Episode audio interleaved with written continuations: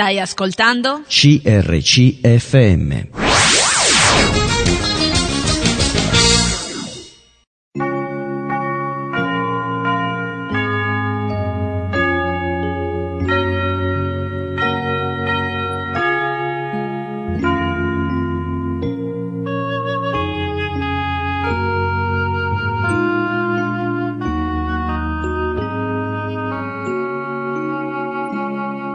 In ogni città, alla domenica, gruppi di credenti si riuniscono per lodare il Signore, condividere le proprie esperienze e ascoltare la sua parola, con espressioni diverse da luogo a luogo.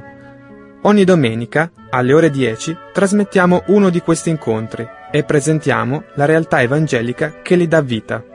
Ascolteremo ora il culto della Chiesa Cristiana Evangelica di Lallio, provincia di Bergamo, sita in via provinciale al numero 21.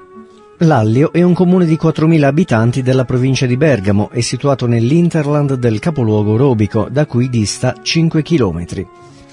L'origine di Lallio risale all'epoca della dominazione romana, come si evince dal toponimo stesso, che deriva dal latino alea, traducibile con il termine di dado.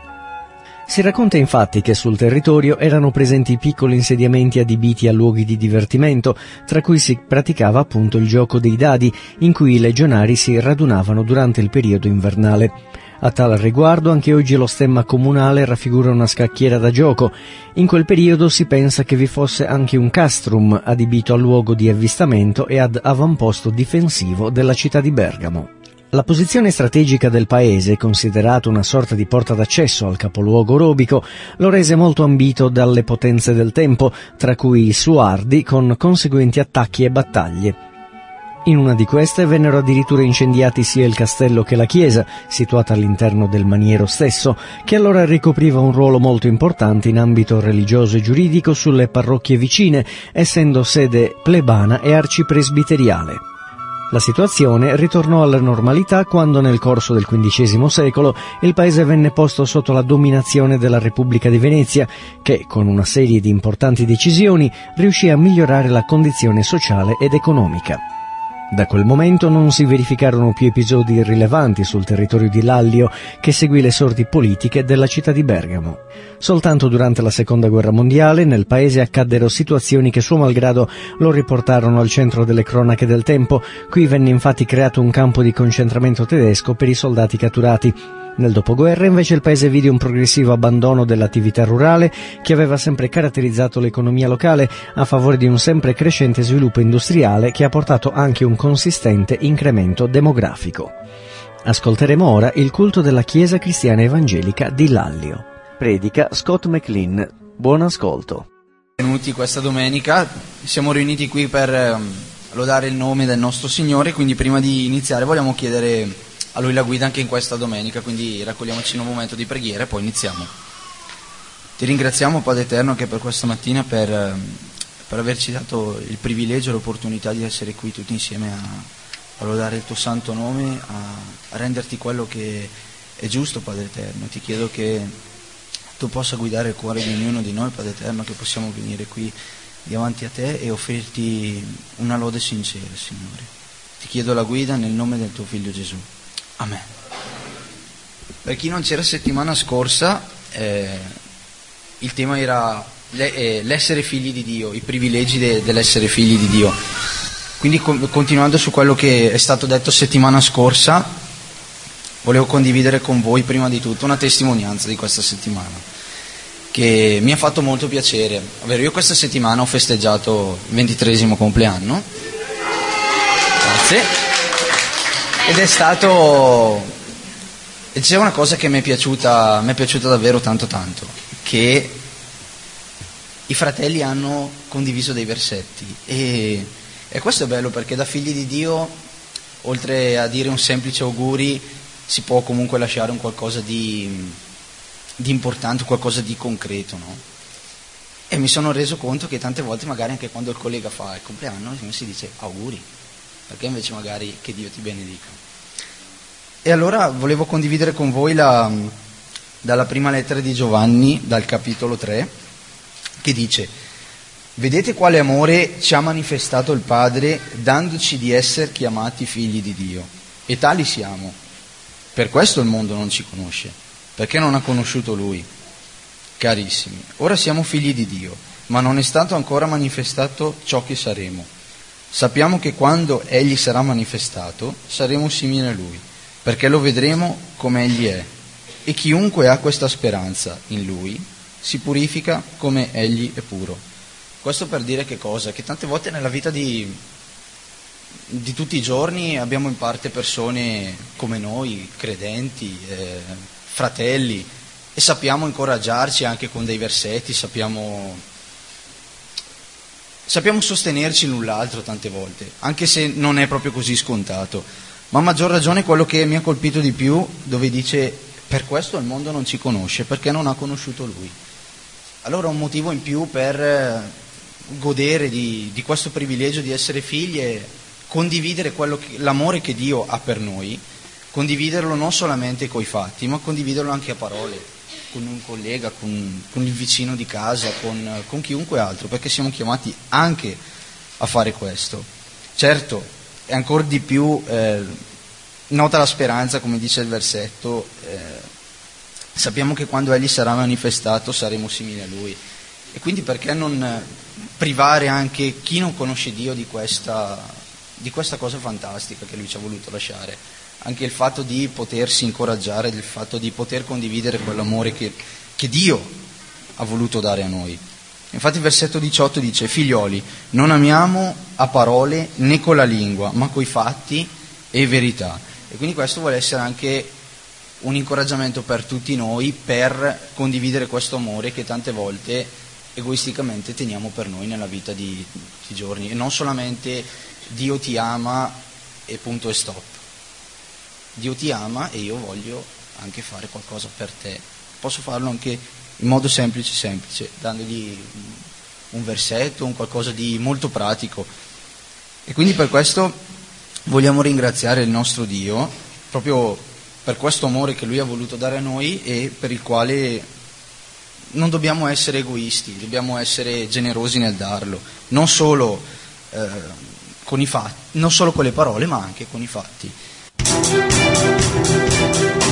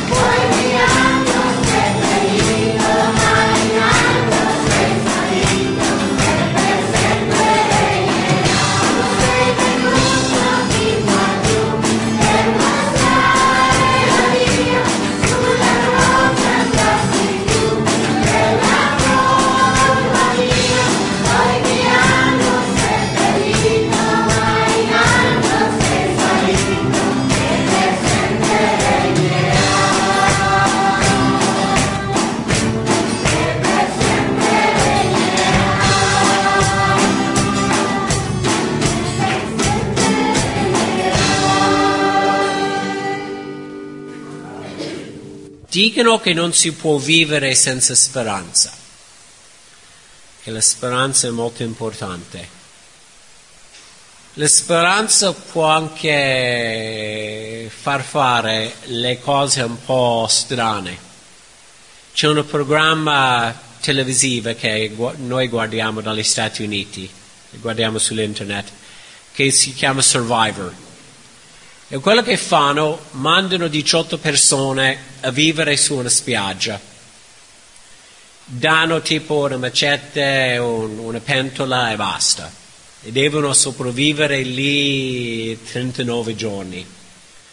E mano a mano le persone vengono eliminate, votate fuori, fino a quando c'è uno che rimane, che vince un milione di dollari. Ma sì, più o meno la stessa. È stranissimo, è stranissimo quello che... perché vivono lì, devono costruire tipo una campana con le, le foglie di palma sopra, dormono per terra, non possono fare una doccia per, per 39 giorni. Tutto quello nella speranza di vincere un milione di dollari. È una speranza neanche certo perché sono 18 e solo uno vince. Um,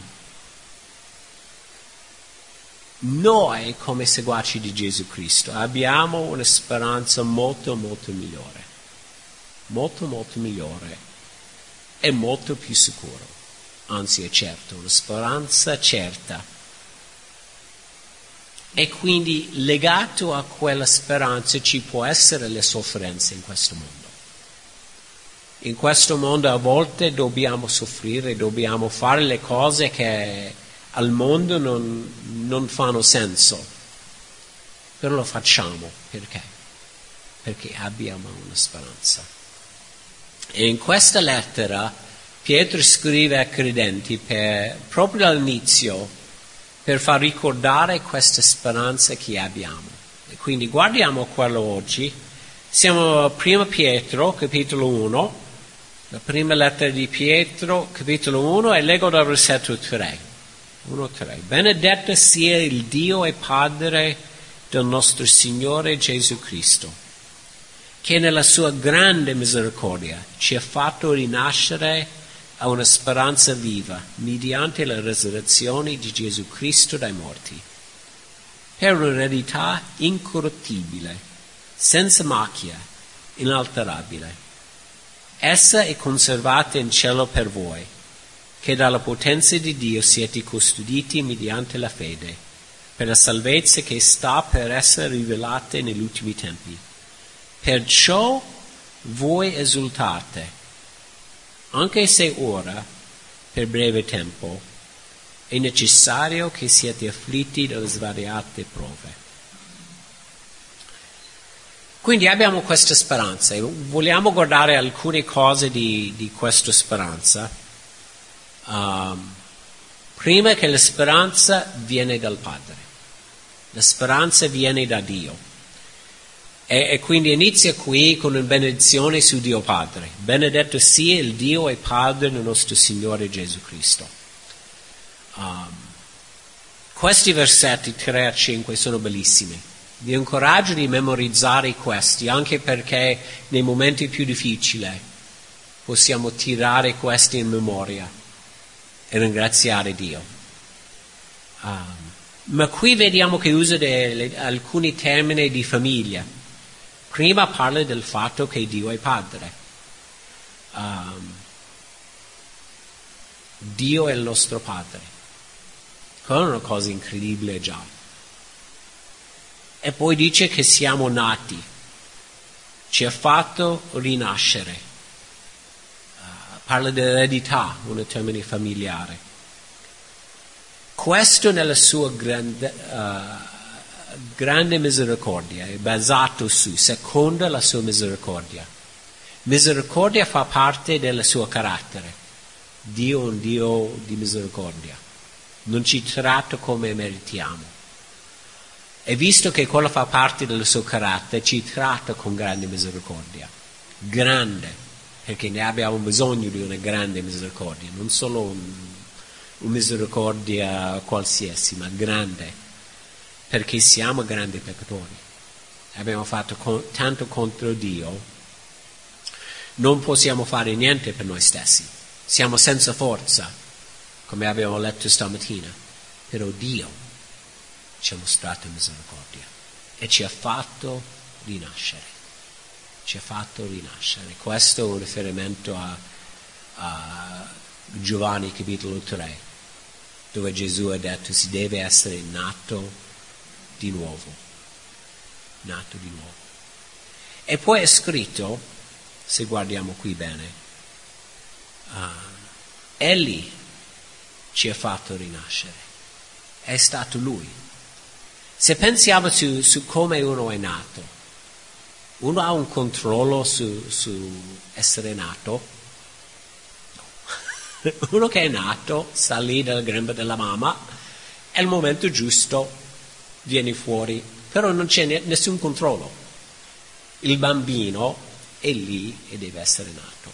E così per noi. Dio ha fatto, ci ha fatto rinascere. È stata la sua opera. E siamo, siamo stati nati in una nuova vita.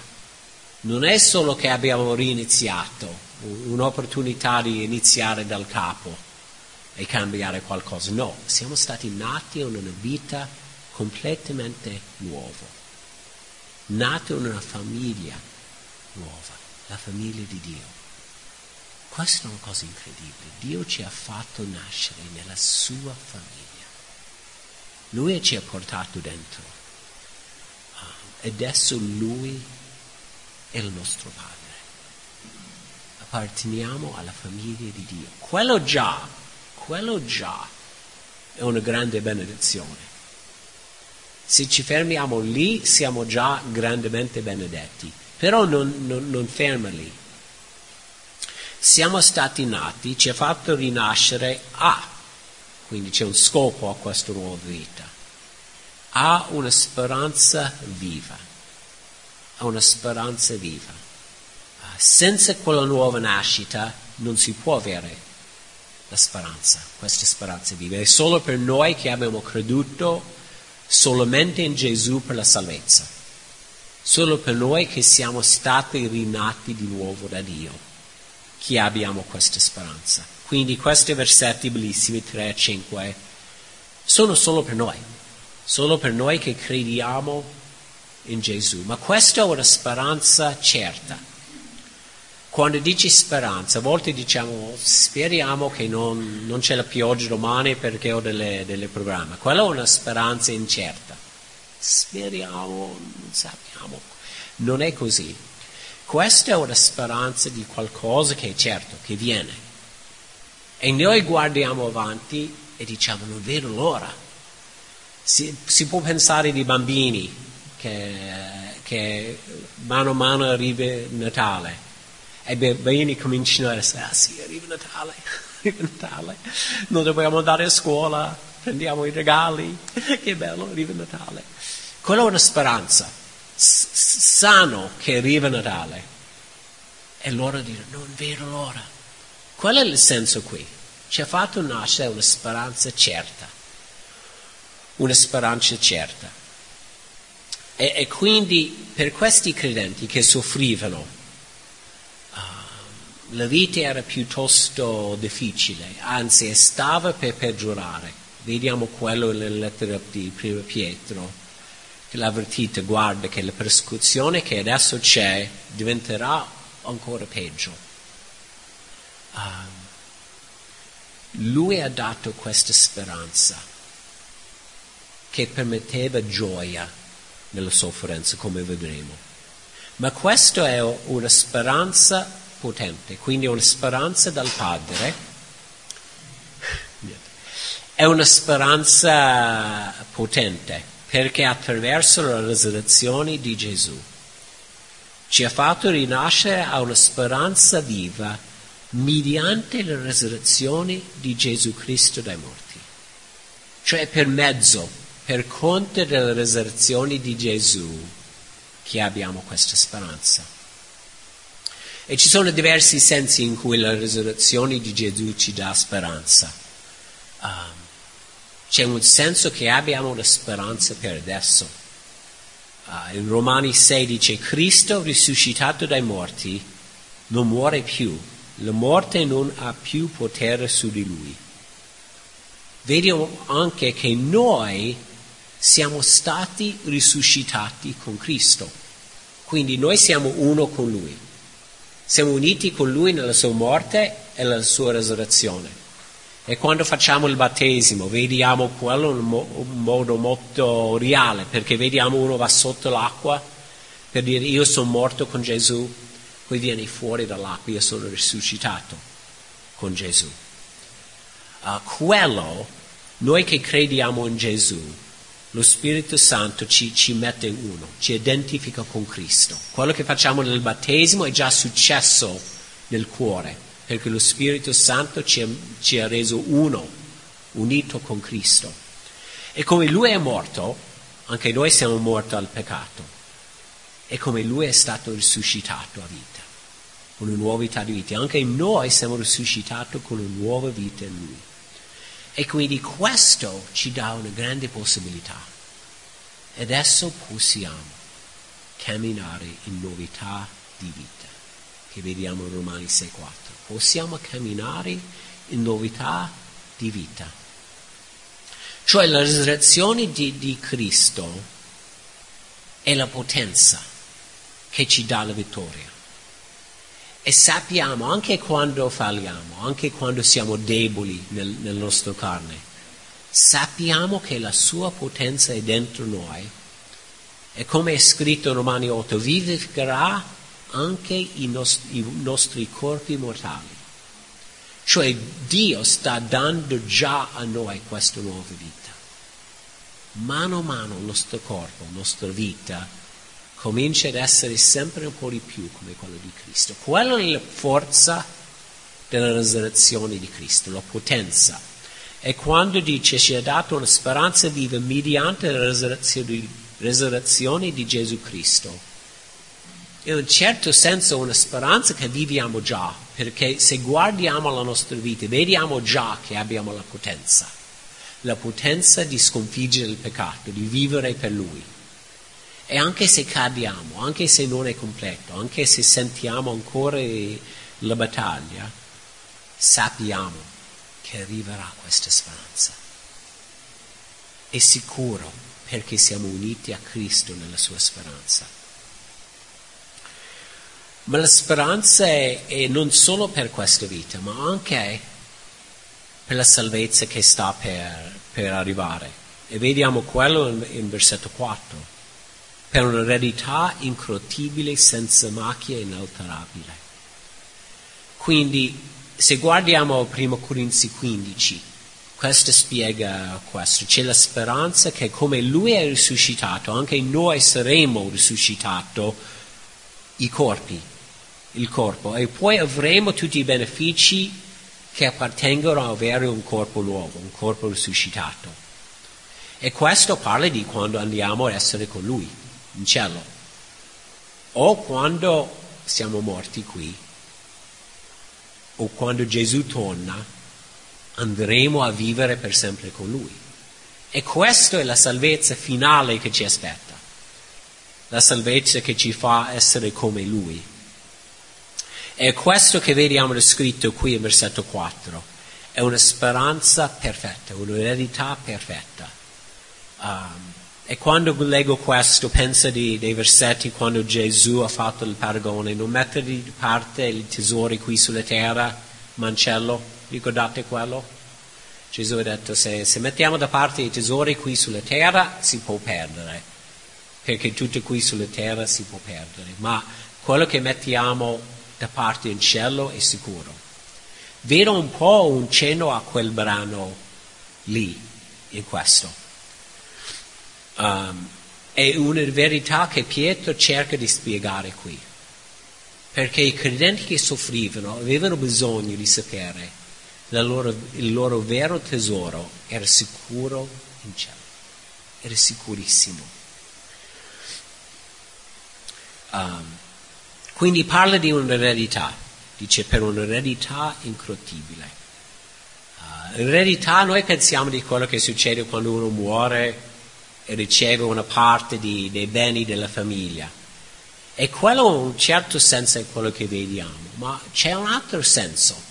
Nell'Antico Testamento, quando Israele è entrato nella terra promessa, hanno diviso la terra prima per i tribù, poi per le famiglie, ricordate quello. E quindi ogni famiglia ha ricevuto un pezzo di terra suo, qualcosa che apparteneva a questa famiglia. E quello era importante, anzi Gesù, Dio nell'Antico Testamento ha fatto delle regole che anche se era venduto un pezzo di terra a un certo punto l'anno di giubileo, tornava tutto alla famiglia originale.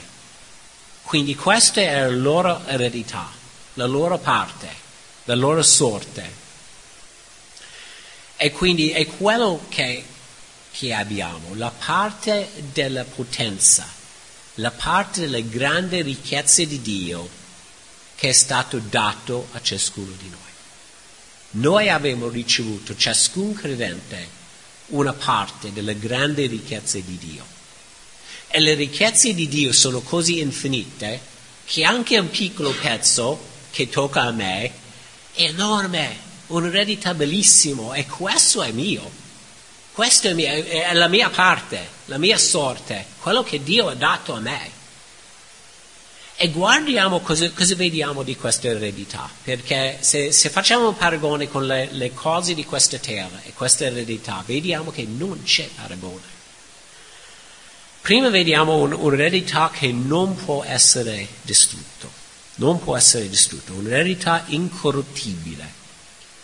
Um, questa è una parola che è usata per la distruzione che faceva un esercito che passava.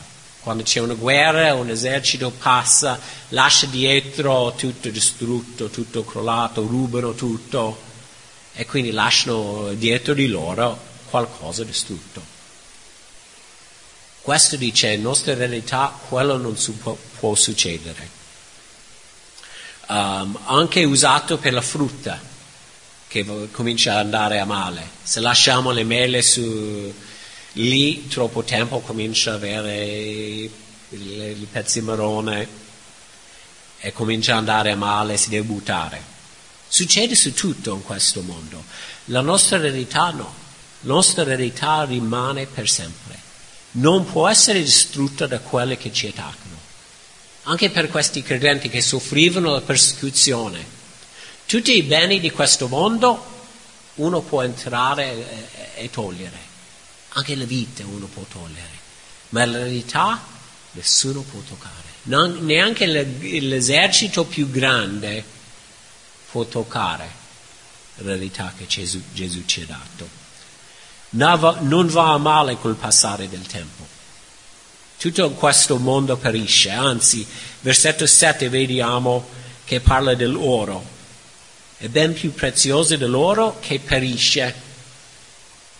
Che perisce. Qui in questo mondo pensiamo di, di oro come qualcosa che mantiene il suo valore, no? Se vogliamo qualcosa che veramente mantiene il, il valore, pensiamo di diamante, dell'oro, dell'argento.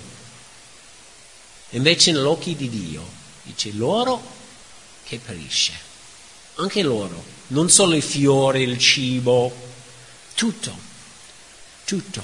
E quindi mettiamo da parte il tesoro, abbiamo un'eredità in cielo. Poi un'eredità senza macchia, senza macchia.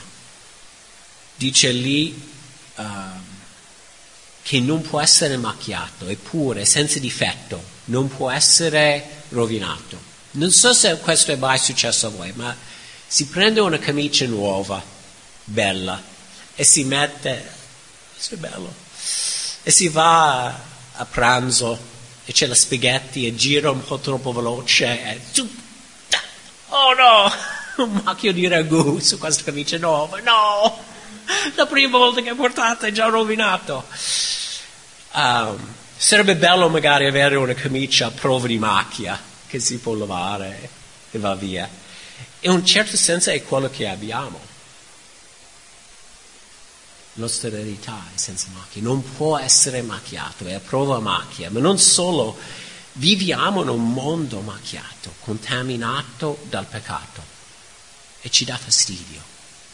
Uh, ci rattrista quando vediamo il mondo intorno a noi. Quanta tristezza, perché vediamo gli effetti del peccato. Penso di Gesù che quando è andato alla tomba di Lazzaro piangeva, piangeva. Perché? Perché ha visto che c'era la morte, ha visto che la vita in questo mondo è stata rovinata completamente dal peccato. E noi anche possiamo guardare intorno a noi e vediamo che il mondo è stato rovinato dal peccato. E anche dentro di noi vediamo l'effetto del, del peccato, la nostra carne che, che brama il peccato. Sentiamo la guerra, come, come Paolo ha scritto in Romani 7, dove dice io, io, vorrei fare qualcosa, io vorrei fare le cose giuste che piace a Dio, ma dentro di me c'è qualcosa che, che lotta contro di quello. In Galati 5, 17 vediamo la stessa cosa, dice che lo spirito e la carne che, che fanno battaglia, fanno guerra sempre dentro di me. E sentiamo quello. E c'era triste, dice ma quando arriverà dove non c'è più questo tirare verso il peccato, che devo lottare? E in Romani 8 parla del fatto che, che ci bramiamo, gemiamo di essere liberati da questa impurità. E la buona notizia è che la nostra eredità in cielo non può essere camminato o macchiato. Arriveremo lì dove ci, non ci saranno più il peccato, non ci saranno più le macchie.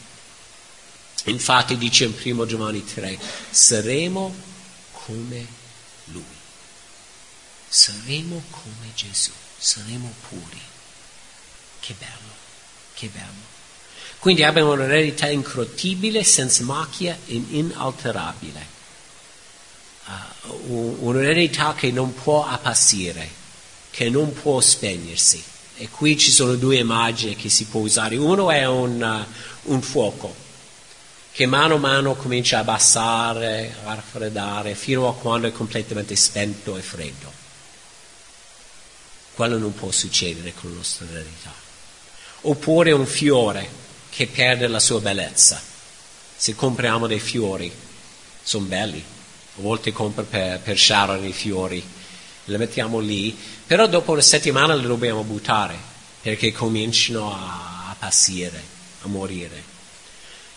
Questo succede a tutto. Um, se pensiamo a un smartphone, si compra un nuovo smartphone, si dice, ah che bello, è veloce, è bello. Poi passa il tempo, si comincia a rallentare, adesso è un po' più lento, cade e rompe il schermo. e poi non è, non è più così bello. Io vorrei uno nuovo perché questo è già. Succede con tutto, tutto in questo mondo è così ma nostra eredità no. Nostra eredità no. no. Nostra eredità non perde mai la sua bellezza, la sua lucentezza. Avrà per sempre la grandezza, avrà per sempre la nostra eredità, avrà per sempre il wow, che bello. La nostra eredità sarebbe sempre così. Sempre così. Ti sei mai chiesto se il cielo diventerà noioso dopo mille anni? perché lì ci sarà il Dio infinito. E lodare, adorare, imparare da Lui sarà una gioia intensa per tutta l'eternità. Nostra eredità non perderà mai quella gloria, avrà per sempre una gloria. Quindi abbiamo una speranza che viene dal Padre, una speranza potente perché è basato sulla resurrezione di Gesù, una speranza certa, una speranza che durerà, ma anche una speranza protetta. E qui vediamo una protezione doppia. Essa è conservata in cielo per voi, che dalla potenza di Dio siete custoditi mediante la fede. Quindi è conservato in cielo per noi conservato in cielo per noi. E questo ha il senso di essere prima prenotato. prenotato. Quando va in vacanza a volte prenotiamo un albergo. Quindi arriviamo all'albergo e sappiamo che c'è una stanza per noi perché abbiamo prenotato. O andare a un, un ristorante. Noi abbiamo in cielo un'eredità, un posto per noi. E c'è un'enfasi qui su, sul fatto che è per voi, è per voi. Uh, Ge- Gesù in Giovanni 14 dice vado a prepararvi un luogo, una stanza. Quindi pensi di questo. Gesù ti conosce molto molto bene, fino in fondo. E lui è lì a preparare una camera, un appartamento per te. Proprio per te. Il tuo nome è sulla porta. Il tuo nome è sulla porta di questa, di questa stanza. E, penso che quando leggo questo, penso di, che, che parla del nuovo Gerusalemme, che si legge in Apocalisse 21, che scende dal cielo quello sarebbe il luogo santissimo della nuova terra. Infatti, se vediamo la dimensione, un cubo perfetto, proprio come il luogo santissimo dell'Antico Testamento, dice il tabernacolo di Dio è con noi. E sa una cosa bella, noi vivremo dentro. Noi vivremo nel luogo santissimo con Dio e avremo per noi una stanza con il nostro nome sulla porta. Pensi di quello, il tuo nome sulla porta. Gesù è andato a preparare per, per te, per te, un luogo speciale. E questo è conservato in cielo, dove i ladri non scassino e, e rubano, protetto da, uh, come da una guardia armata, una casetta di sicurezza. È sicuro una realtà incredibile, protetto dal Dio dell'universo. Ma non solo, perché noi possiamo pensare, ma, ma cosa di noi? Noi sappiamo di essere troppo corruttibili in questo mondo, che cadiamo, che anche se c'è la lotta contro il peccato ogni tanto cadiamo, non siamo ancora perfetti. Arriveremo noi lì? Che speranza possiamo avere di arrivare lì a un posto così bello? Perché non meritiamo. E questa è la cosa bella. Questa è la cosa bella perché dice, per voi che dalla potenza di Dio siete custoditi mediante la fede, per la salvezza che sta per essere rivelata negli ultimi tempi. Dio protegge non solo l'eredità, ma anche noi. Protegge non solo l'eredità, ma anche noi. Um, e siamo protetti dalla potenza di Dio. E penso di quel brano in, in Giovanni 10 dove diciamo che noi siamo nelle mani di Gesù e poi nelle mani del Padre e nessuno può toglierci, nessuno può strapparci dal mano Gesù e del Padre. La potenza di Dio ci protegge. Siamo custoditi come, come da un esercito Uh, se, se, ricordiamo Nati, quando Paolo era a Gerusalemme, ha dovuto andare su a Cesarea e il suo nipote ha sentito che c'erano alcuni che volevano ucciderlo lui durante il viaggio. E cosa è successo? Lo hanno mandato con 200 soldati, 200 lancieri, 70 cavalieri, un grande esercito per, solo per proteggere Paolo.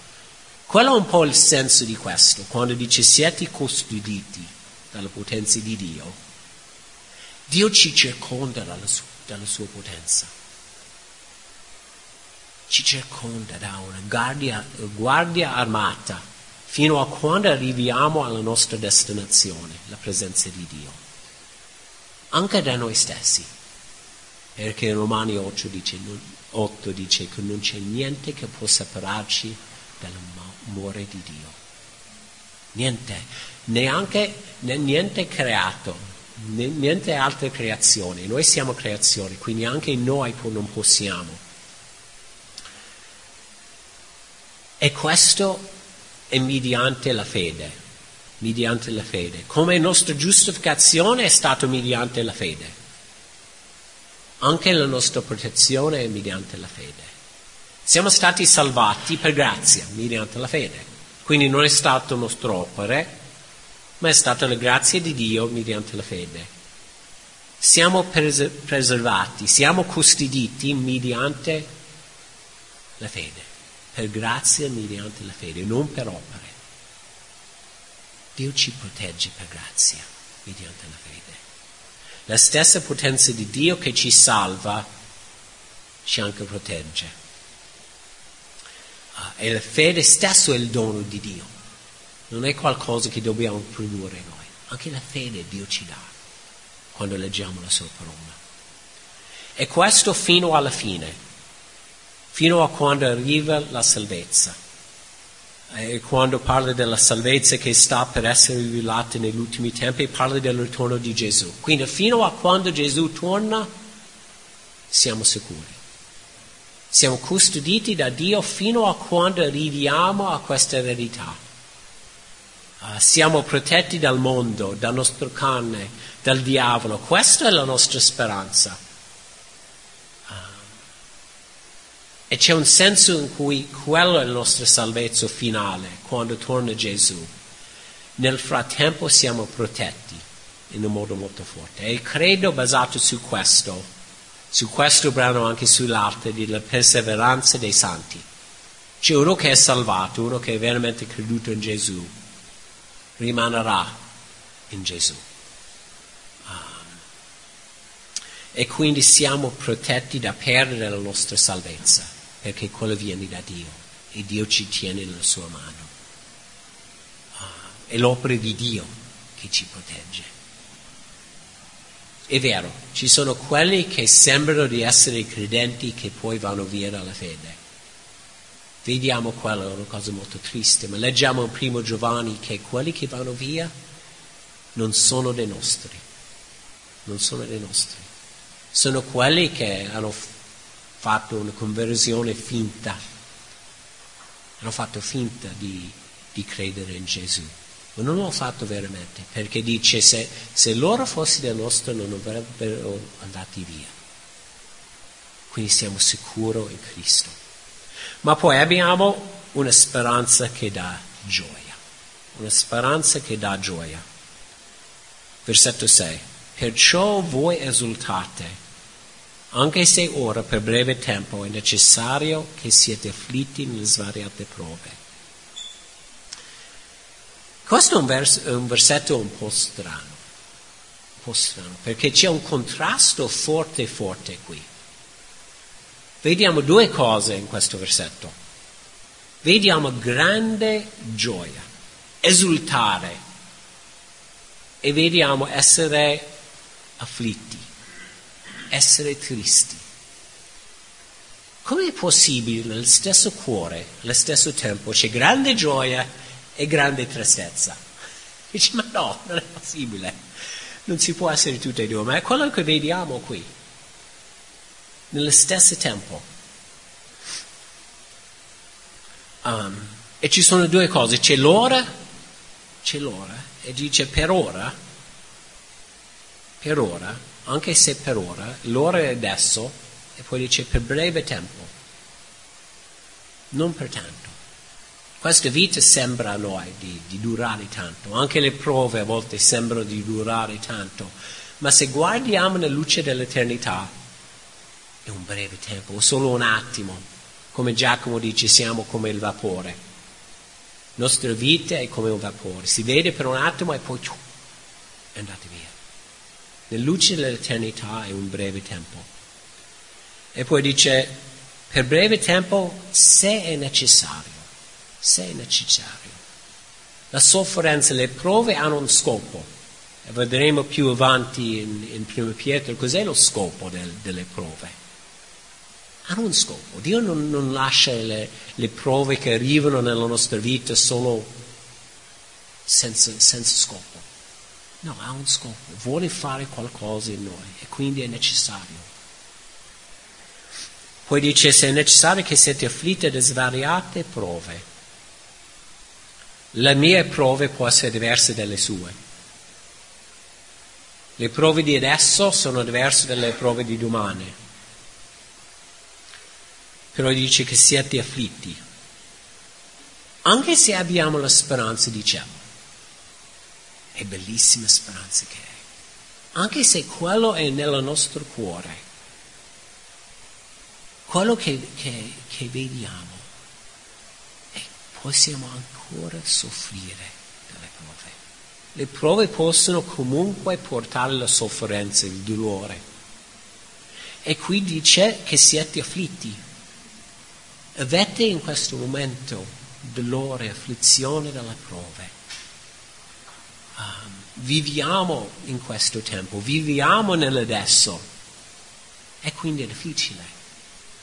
Ma la cosa bella è che anche se c'è questa prova, anche, anche se c'è questa prova nel nostro cuore, questa afflizione, allo stesso tempo possiamo avere gioia.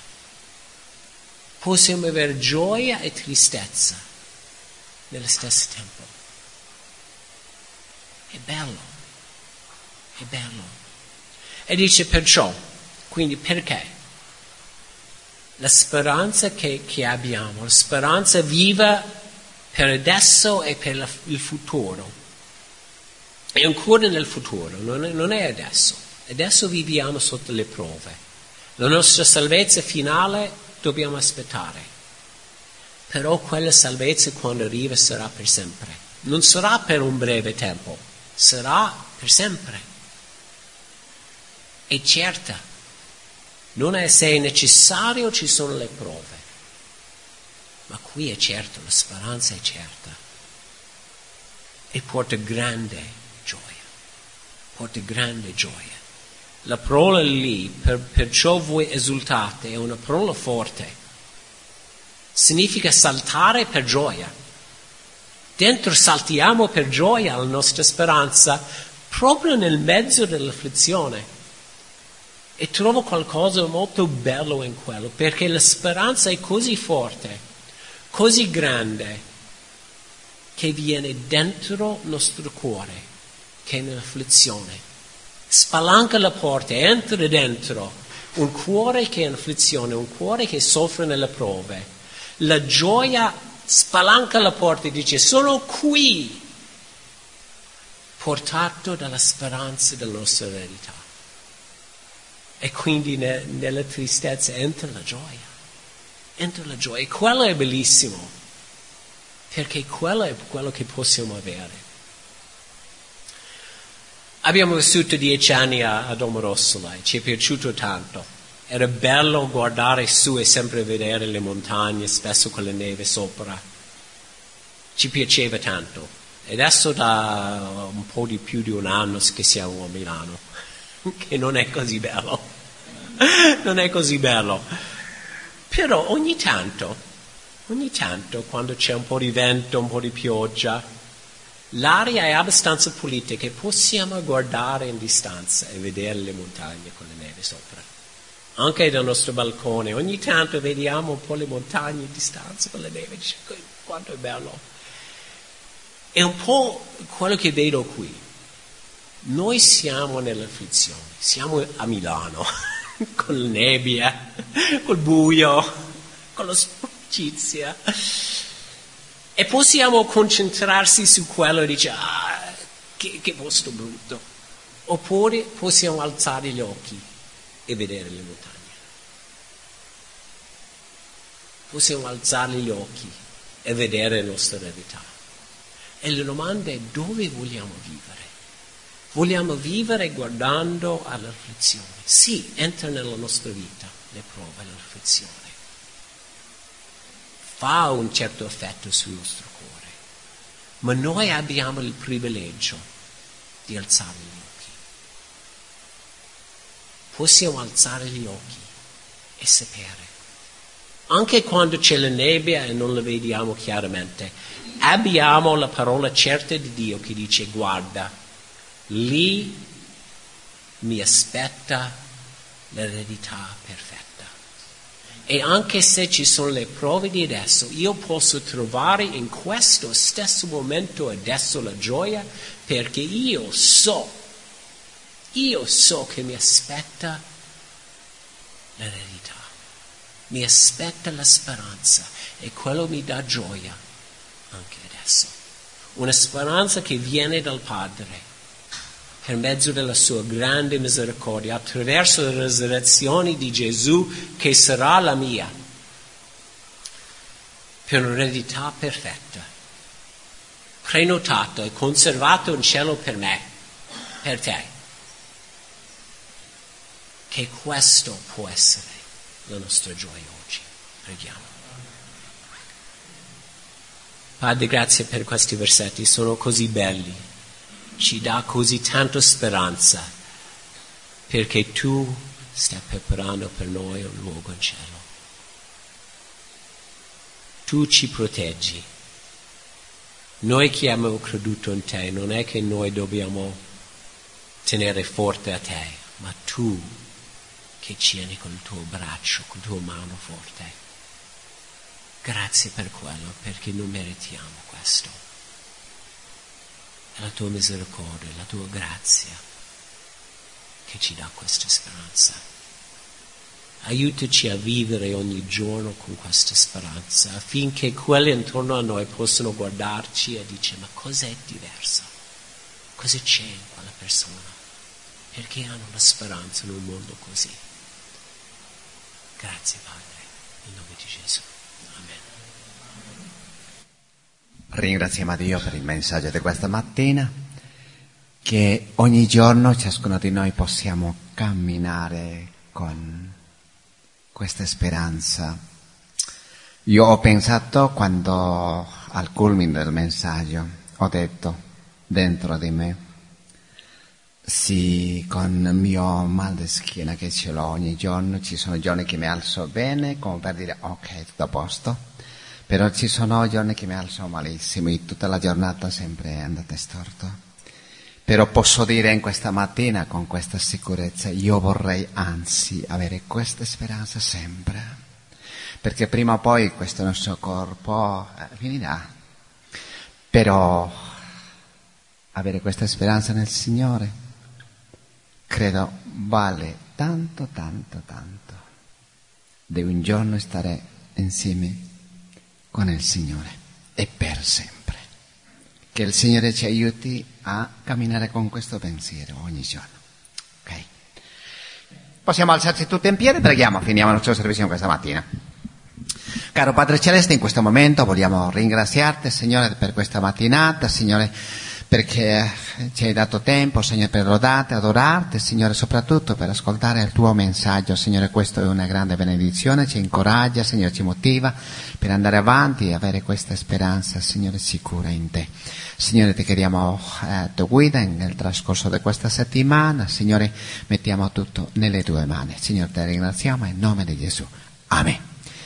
Che il Signore ci benedica, buona domenica, ci salutiamo. Avete appena ascoltato il culto della Chiesa Cristiana Evangelica di Lallio, in provincia di Bergamo, sita in via provinciale al numero 21. La Chiesa si riunisce la domenica alle ore 10 per il culto, il mercoledì alle ore 20 per lo studio biblico e il sabato alle ore 20 per il gruppo giovani.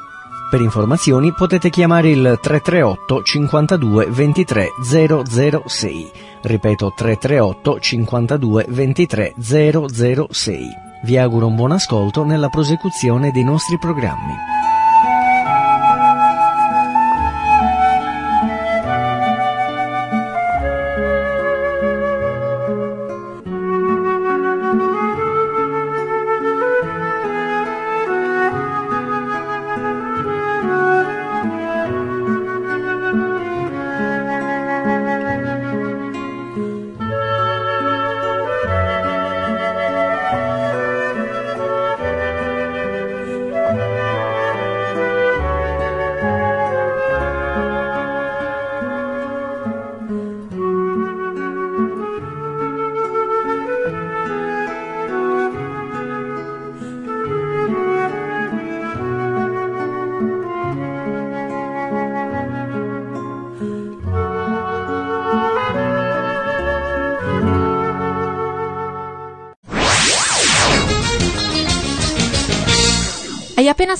programma prodotto da crc.fm.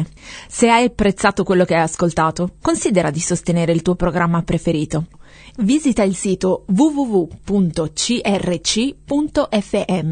e ricorda, il tuo sostegno è prezioso.